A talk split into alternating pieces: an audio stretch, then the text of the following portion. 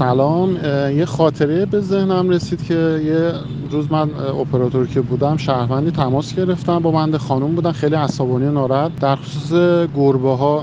گلگی داشتن و من چون ما گزینه نداشتیم در خصوص مثلا گزینه در رابطه با جمعآوری گربه ها من برای اینکه عصبانیت این خانم فروکش بکنم خیلی جدی بهشون گفتم خانم من دو تا گزینه جلو پاتون میذارم سریع اجرا کنین ایشون گفتم بله بله بفرمایید منم گفتم یک اول بگیم پیش